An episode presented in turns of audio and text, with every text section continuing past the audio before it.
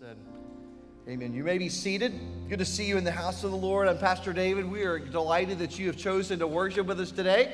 We're going to be looking at the book of Mark chapter nine. In fact, this morning we will finish Mark chapter nine, uh, the cost of discipleship.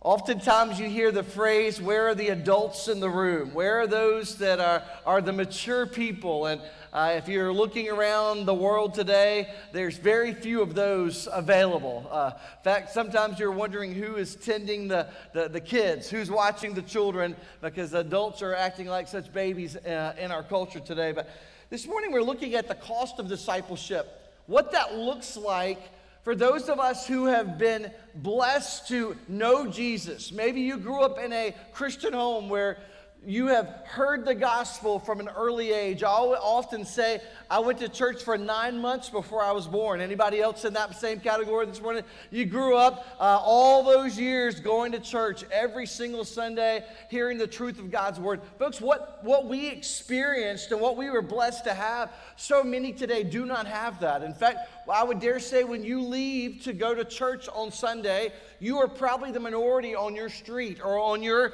on your cul-de-sac or on Your, your, your, in your neighborhood. You're the minority going to church. In fact, one of our couples this morning said we were backing out of our driveway and a, a lady was walking and she said, hey, uh, can you, are you headed to church? And they were like, yeah, we are. She said, I just moved here and I'm looking for a church. And she said, I had one of your cards and I gave it to them, or one of the invite cards, and gave it to her and invited her to come and visit our church. Folks, we have an opportunity to declare the name of Jesus here in the Triangle and around the world. And And what it does is it requires those of us who have a foundation in faith, we have a, a firm faith in Jesus Christ as Lord and Savior, to, to rise up, and it's going to cost us something if we're going to make disciples here in our city and around the world. It doesn't mean that you can just live any old way you want to and say, well, I've got my get out of hell free card. No, it's going to require us to be the adults in the room. We're going to have to be the one that often makes concessions because we're trying to reach people with the gospel. Doesn't mean we compromise our convictions, but what we're saying is we have to have compassion. We have to have a heart for the lost of our city and desire to see them come to faith in Jesus Christ. And one of the reasons I like expository preaching and going through books of the Bible is you're forced to deal with warnings that if you and I would say, you know what, I think I'm going to skip over that. If you're a teacher, maybe there's certain curriculum you love teaching, and then you get to certain subjects or certain parts of the year, and you're like, whew, and you're, you're talking to your coworkers, you're like, what do you do on, on, on section thirteen, or what do you do on this particular area of the te- of, of the curriculum, and how are you going to handle that this year? And, you know, with today's culture, can you imagine my my my, te- my youngest two are in middle school, in seventh grade. I mean, everything is funny to a middle school kid. I mean, everything's hilarious. Everything. Uh, the teach, teacher turns around to, to, you know, maybe use uh, something on a, a marker board, or they're they're pointing out something on a video screen or whatever. And the kids are all, there's a whole nother show going on in the back of the room.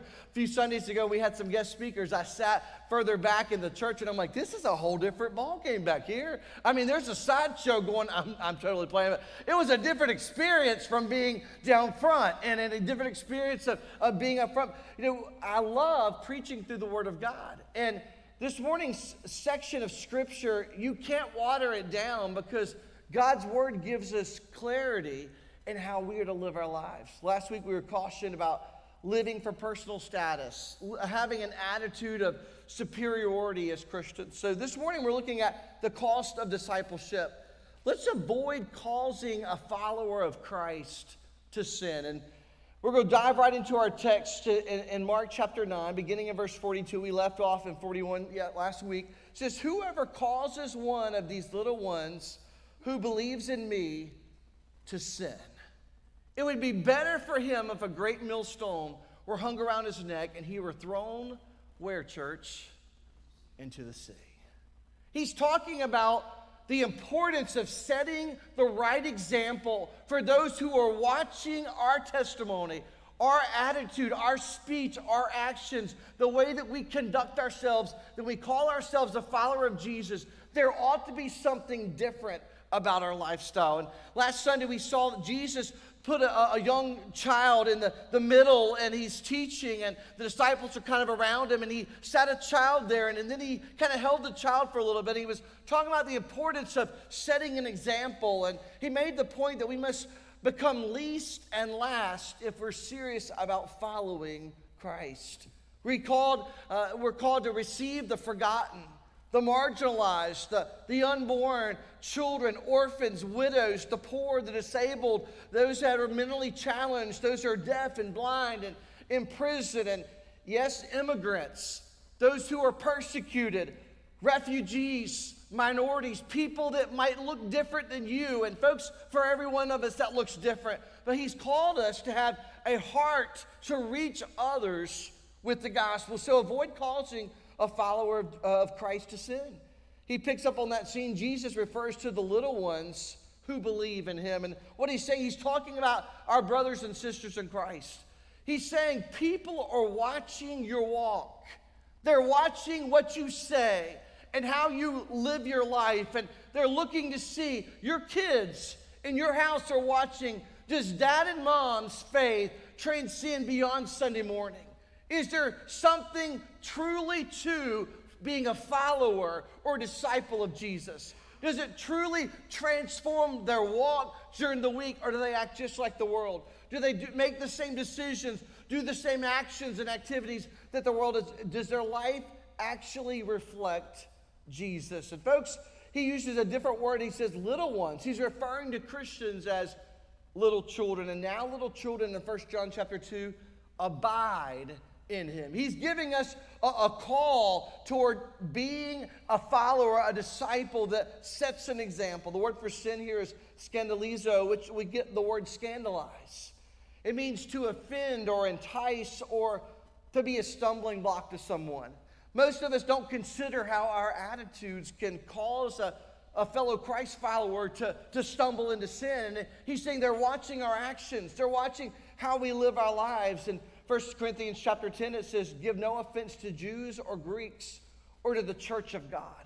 I'm often grieved when I hear Christian people, people that attend church, people that go to church say, you know what, Pastor, I just enjoy living in, in all of the Christian liberty, and I can do anything I want to. And I know what they're saying, because they're saying, I'm not going to go to hell. I, I don't believe that Christ is going to kick me out of, of, of heaven. But they're, they're saying, I have the liberty to do whatever I want to as a follower of Christ. And folks, you might have the liberty in some areas, but with that liberty comes a cost. It comes a responsibility, because your kids are watching your talk, your walk, your actions, the way you conduct yourself. They're watching every area of our lives. And First Corinthians chapter six, Paul writes in verse twelve, all things are lawful, but not all things are helpful. All things are lawful for me, but I will not be dominated by anything. In other words, I won't be controlled. I won't allow anything other than the Holy Spirit of God to, to transform my life and to, to, to take precedent in my life. And Jesus wants us to know how serious it is to cause another Christian to cave into sin. Look at the second part of verse forty-two. He says, it would be better for him if a great millstone were hung around his neck and he were thrown into the sea. Now, this was a terminology that, that people in that that time could, could wrap their mind around. A millstone is literally a, was often referred to as a donkey stone, and, and it was it was several tons, and a donkey would, would turn and spin it, and it would be going around a, a stone, and it would crush the grain. And the image of a millstone necklace being hung around someone's neck and thrown into the sea terrified people that were often couldn't swim. They were terrified of, of water or deep water, and they were saying it would be better that a millstone were hung around your neck and thrown into the water. Jesus says preferable to, to that than cause a follower of Christ to fall into sin. Here's a few things, ways that Christ followers can fall into sin. He says by not practicing what we preach. In Matthew chapter twenty-three, gives uh, some examples. Woe to you, scribes and Pharisees and hypocrites. He says, you clean the outside of the cup and the plate, but inside they are full of greed and self-indulgence. He's saying these are things that we're often, we're, we're worrying about making sure everybody looks good on the outside, but he says, your heart is far from God. Your heart is so far from, from what God intended. He says, by gossiping about someone in, in Proverbs twenty-six, uh, Solomon writes, he says, for lack of wood, the fire goes out. And where there is no whisperer, quarreling ceases. Now, folks, if you've ever taken a snapshot, put it back on the screen for just a second because I want us to see it. Folks, if, if we get a chance, take a picture of this verse because it's a reminder, if we're not careful, our words are used to destroy other people. They're used to tear down other people. We're cutting people down and, and, and criticizing them. We get on uh, social media and we tear somebody to shreds. A teacher who is spent hours and hours and years preparing to teach your child, and you're destroying them on social media. Should never happen. A, a student leader, a student worker, a student pastor is, is spent years investing in students, and you're destroying their name because you don't like what they're doing. Or a, a, a, mission, a worship pastor is, is spent countless hours praying, and all you're doing is destroying and tearing down the work of God. The pastor, well, I wish he wouldn't preach on this passage. Well, the Holy Spirit of God is the one that dictates that, not the person in the pew, not the not a, a, a, a church board somewhere, but no, not uh, Nashville, but Holy Spirit of God dictates what we're studying and how He directs the process. But it's just gossiping about someone. When you cut out the whispering, quarreling ceases. It brings it to an imbi- by involvement in sexual immorality. First Timothy chapter five, this causes you to sin and leads others to sin as well. Folks, if we're a Christian, God's told us as men, He says we ought to look at other women as a mother, as a sister, as a child, and not defile them. He said we have a responsibility with, with our bodies to, to treat them with honor and with respect. By treating others unkindly and wrongly, we can cause rebellion or outburst of, of anger. Uh, Ephesians chapter four, it, it gives a command, fathers, provoke not your children to wrath. Don't, don't exasperate your kids to the point where they're, they're frustrated all the time. It causes them to sin. By teaching false doctrine, we can lead people astray. In First Timothy chapter one, uh, it says, certain, uh, charge certain persons not to teach any different doctrine, nor to devote themselves to myths or endless genealogies, which promote speculation rather than the stewardship from God that is by faith. And then it goes on another one, by not gathering with God's people. Hebrews chapter ten, verse twenty-four, you know this verse if you've gone to church. It says, let us consider how to stir up one another to love and to good works. He says, not neglecting to meet together as the habit of some, but encouraging one another. And all the more as you see the day, what's that day? The, the day of Christ's return, drawing near.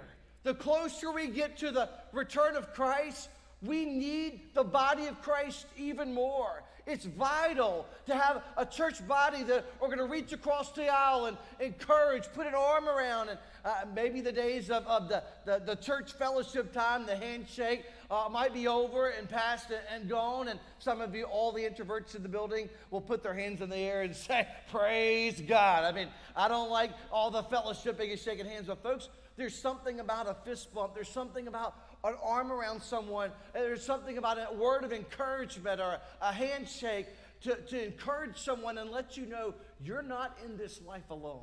You're not walking this race, this road of Christ, uh, without the, the, the help of other believers to come alongside of us. We need to encourage one another. He says, consider how to stir up one another to love and to good works. We are our brother and sister's keeper. We are supposed to encourage one another. So my attitudes, my actions ought to encourage and build up the body of Christ. But then he goes a step further. We're going to look at the text here in verse forty-three. He says, cut off anything that causes you to sin. Some of you are like, cut off? I'm cutting off an arm? Just hang on. He's going to get there. Uh, it might be an eye. It might be a hand. Who knows? But let's look at it. He says, I must not ensnare others to sin. I must be careful not to become entrapped in sin myself. Jesus uses the strongest of all language to communicate. He says it's better to lose a limb or an eye than to spend all of eternity in hell. So Let's look at our text this morning. Verse forty-three, if your hand causes you to sin, what do we do? Cut it off, all right? It is better for you to enter life crippled than with two hands and go to hell, to the unquenchable fire. Verse forty-five, if your foot causes you to sin, do what, church? Cut it off. It's better for you to enter life lame than with two feet to be thrown into hell. And if your eye causes you to sin, do what, church? Tear it out. Cut it off. It's better for you to enter the kingdom of God with one eye than with two eyes to be thrown into hell, where their worm does not die and the fire is not quenched.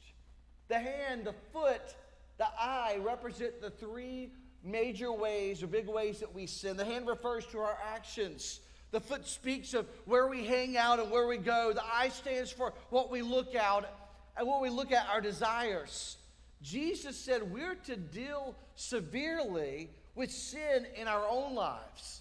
So often the church is quick to point out the sin of those around us, but we fail to, ne- we neglect in seeing our own sin. You know what the Bible says, worry about the, the beam in your own eye before you're worrying about the toothpick in someone else's eye. So often we like to point out everyone else's sin and we fail to acknowledge where we struggle.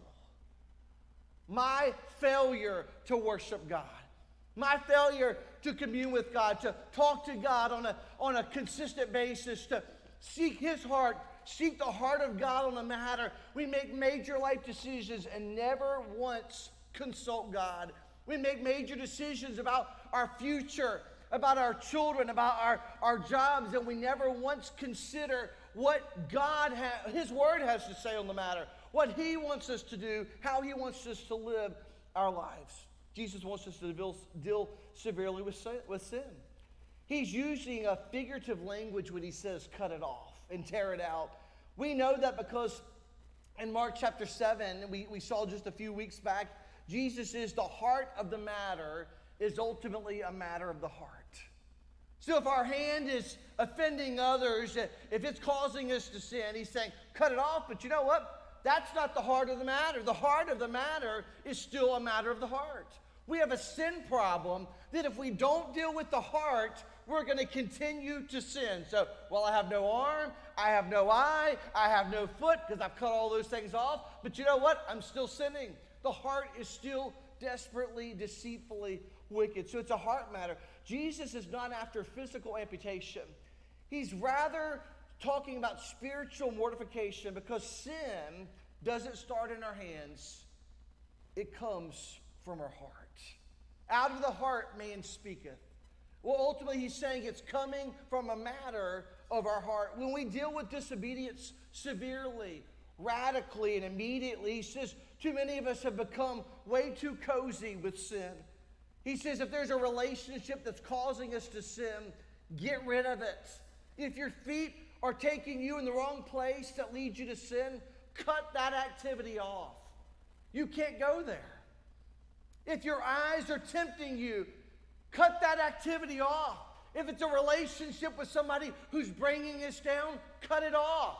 Ultimately, He's saying you and I have to be the adults in the room. We have to be strong enough to say, you know what? I can't go there because ultimately it's going to be a temptation for me that's going to ultimately lead to my downfall. It's going to be a temptation to other people. In relationships, it calls us to sin. Jesus is telling us is there's nothing so valuable that it's worth someone going to hell over. The word better is used three times to help us see whatever we have to do now to sever us from sin is much better than us or someone that's watching us spending all of eternity in hell. In two thousand three, a man named Aaron Ralston was hiking in eastern Utah.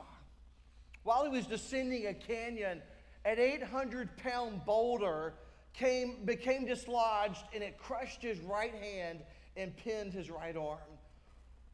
Ralston said he hadn't told anybody about hiking that day, so no one was going to be looking for him. They knew, no one knew where he was. After being trapped for five days, he took a dull pocket knife and cut off his forearm. He then rappelled nearly seventy feet, hiked three hours before rescue failed him. Here's a question. If you were faced with the same dilemma, what would you have done? It was an eight hundred pound boulder. You can't move it. You either cut off your arm or you die. You lose a limb or you lose your life. What do you need to cut off this morning? What is it? What relationship? What activity? What is it that's holding us back from being the follower of Jesus Christ that declares the name of Jesus across the triangle around the world? What is it that's holding us back from being a bright light, a city that is set on a hill that cannot be hid? What do you need to radically remove? What action do you need to, to, to cease? Colossians chapter three, verse five, it says, "Put to death, therefore, what is earthly in you, sexual immorality, impurity, passion, evil desire, covetousness, which is idolatry." He says, on account of these, the wrath of God is coming. What does he say? He said it's so important to understand the relationship that us choosing to put those things aside, it's a cost of discipleship, folks. But what it does is it sets an example for everyone around us. I'm choosing to say no to these desires of the flesh so that Jesus Christ can be preeminent in my life. He can have the glory. He can receive the honor and the praise for how I'm living. John Owen said this. He says, "Be killing sin or it will be killing you." It's a constant daily thing. Uh, Billy Sunday says one reason sin flourishes is we treat it like a cream puff instead of a rattlesnake. I absolutely cannot stand snakes.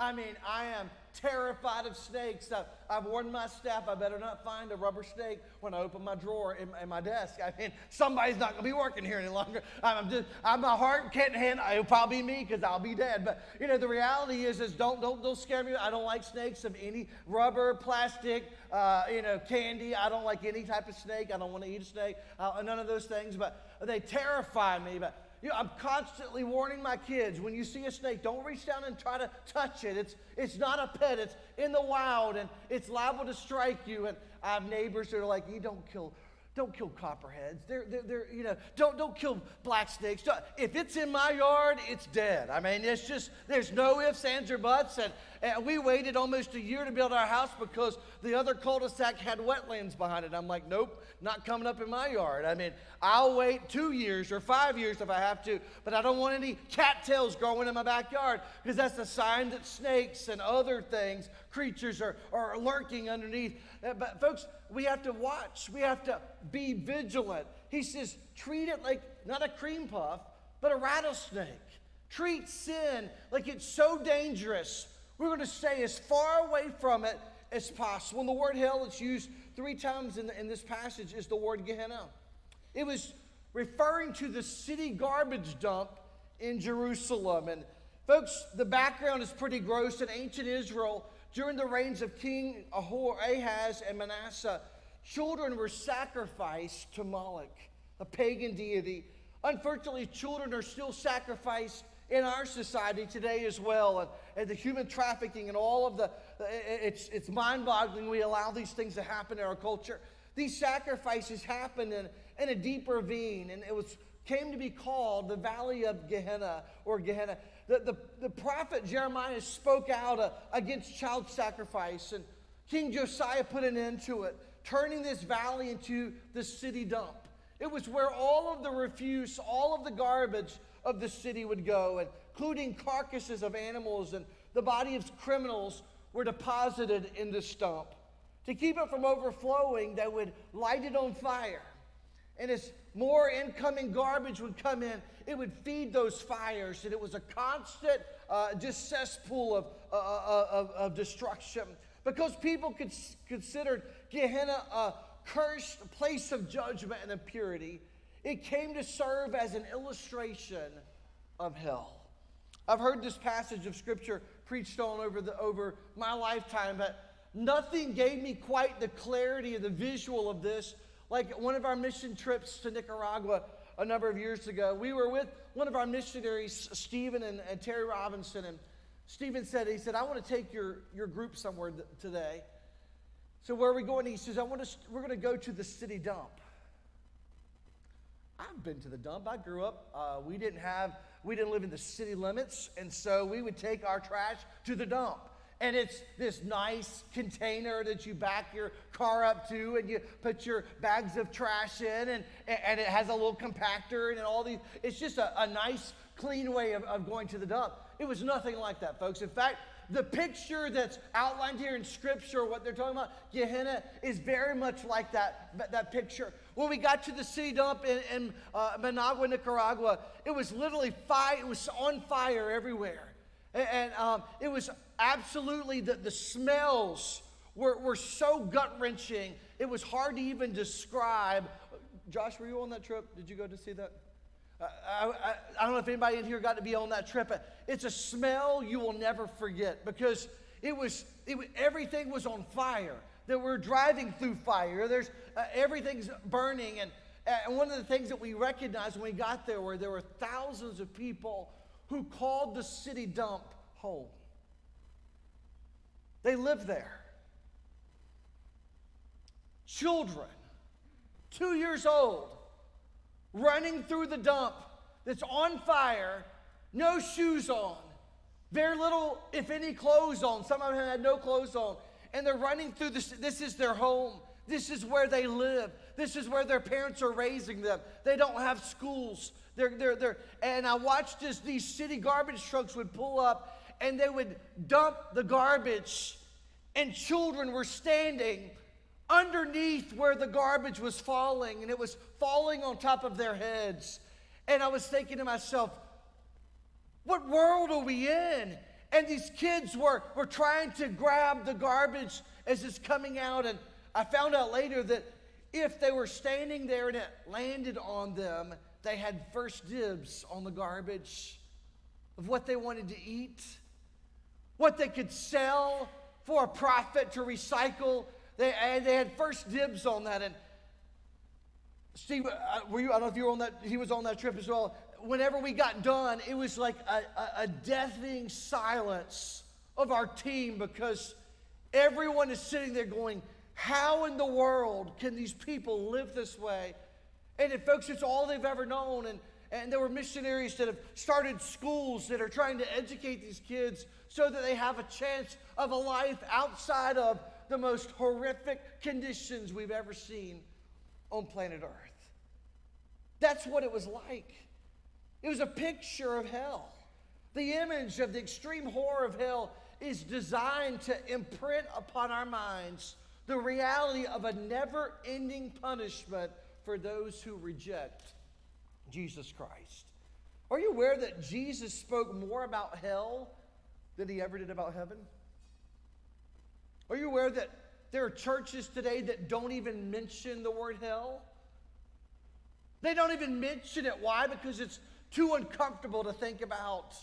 Pastor, we're living in twenty twenty-two. Everyone wants a positive, uplifting sermon, and that's important. But folks, if we fail to warn people of hell, it's to their own peril, because the Word of God says that we're all bound for hell. Were it not for God's grace, Him saving us, all of us would spend eternity in hell. There's a few things we know about hell. I can't read all the verses now to in person, but you can look on the screen. Hell is an actual place. It's a real physical place. It's a place of eternal punishment and judgment. It's a place of terrible torment. It's a place filled with misery and pain. It's a place of unquenchable thirst. And it's an eternal separation from God. Folks, he says in verse forty-eight, where the worm dies not, does not die, and the fire is not quenched. It's a direct quote from Isaiah sixty-six. He says, they shall go out and look on the dead bodies of the men who've rebelled against me. Their worm shall not die, their fire shall not be quenched, and there shall be an abhorrence to all flesh. Hell is eternal. The fire is absolutely unquenchable. And folks, he says there's a satisfaction, there's a relief that cannot be found for those in hell. We're called to be careful how we live our lives. The cost of discipleship is high, folks. because we, if we're a stumbling block, we keep someone else from understanding that I'm going to spend all of eternity in hell if it were not for God's grace and His compassion, His love, and His mercy. I've got to receive Him. But He calls us, He says, live out the cause of Christ. Live out the cause of Christ. He wraps up this chapter in verse forty-nine and fifty. He says, for everyone will be salted with fire. Salt is good. But if the salt has lost its saltiness, how will you make it salty again?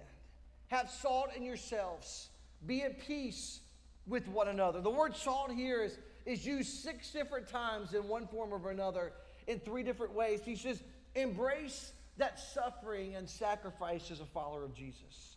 Salt and fire were key ingredients of sacrifice in the Old Testament. In Leviticus chapter two, it, it talks about our offerings should be filled with salt or covered in, in salt. Folks, it's all part of the process. He's telling us that we're to be living sacrifices who will be refined through that trial, through that suffering. He says unbelievers are going to face the never-ending fires of hell.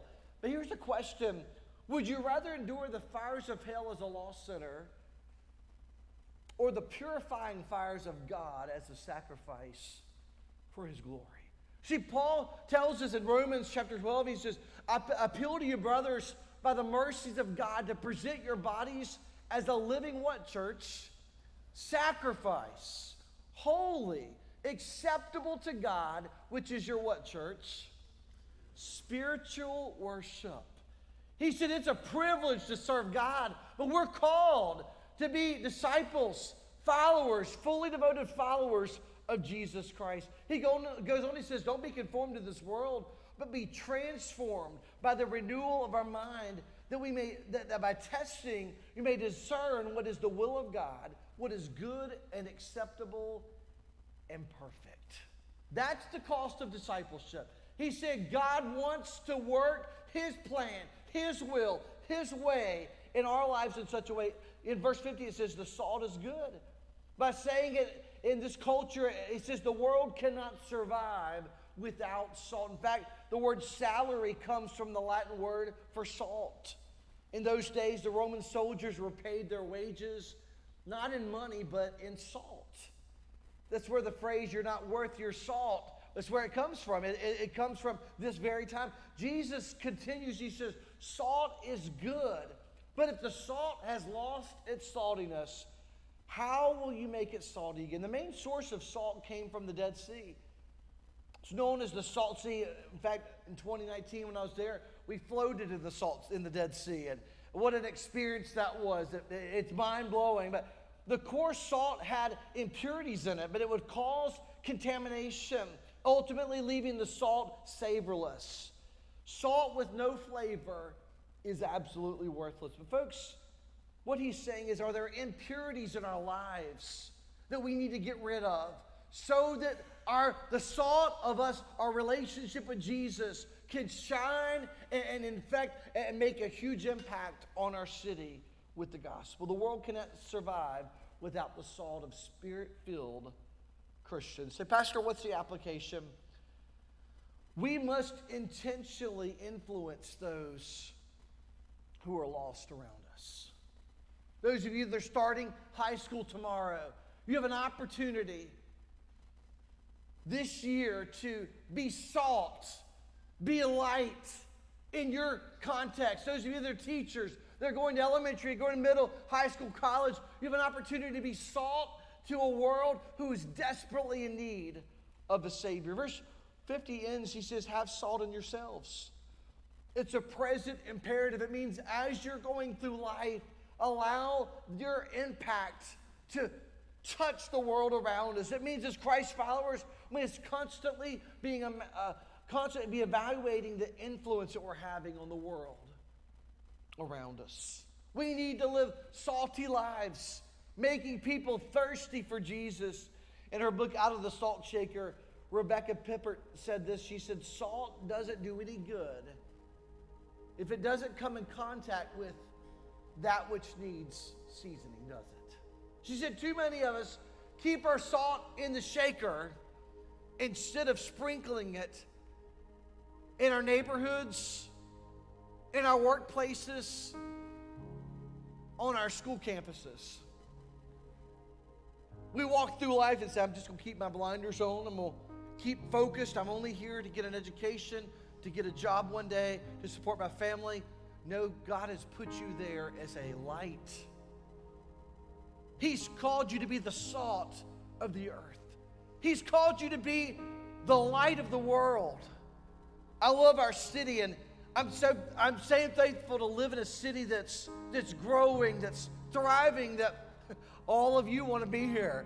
Thousands and thousands are moving in, and, and folks, it's an exciting place to live. And I love coming to into the city from our direction, from southern Wake County, because if you come up McDowell Street into our city, it's it's just an unbelievable view. Sitting up on a hill, you know what I'm talking about. That view, this summer there has been crepe myrtles that line that drive all the way into the heart of the city, and it's absolutely breathtaking. At nighttime, as you drive your car north up McDowell Street, you see a city that's bright. The buildings are lit up. I love it. And at Christmas time, one of them looks like a Christmas tree on top of it, and all those neon L E D lights are shining everywhere, and it's it's a beautiful picture of a, a vibrant, thriving, bustling city. That's what Christ says our lives ought to be like. We ought to be shining so brightly and having such a positive influence and impact on our city that when people see our lives, they see someone who's sold out for Jesus Christ, that God has transformed, He's redeemed, He's changed, He's their whole life is completely different, and we're having a major influence and impact on the city around us. College students, did you go to school this week? Be that salt, be that light. Elementary students, as you go to school this week, be the light that your classroom needs to see Jesus. Men and women, as you go to work this week, look at your office, that place that you call. Say, well, Pastor, I'm, I'm, worship, I'm working remote. Then you're probably Zooming. You're probably, have a great attitude. Be a positive impression on every single person that you encounter, because you have an opportunity to point someone else to Jesus Christ. The final challenge is this. He says, be at peace with one another. You see, it completes the thought raised earlier in the passage when the, the disciples were arguing about personal status and group superiority.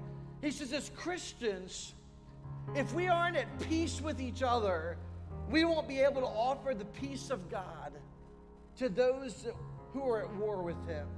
Quarreling Christians short circuit our witness for Jesus Christ. It's going to cost you something, but He says you have the opportunity to impact your family, those in your tribe, your community, your city, your church, your world for Jesus Christ. Heavenly Father, would you speak to our hearts this morning?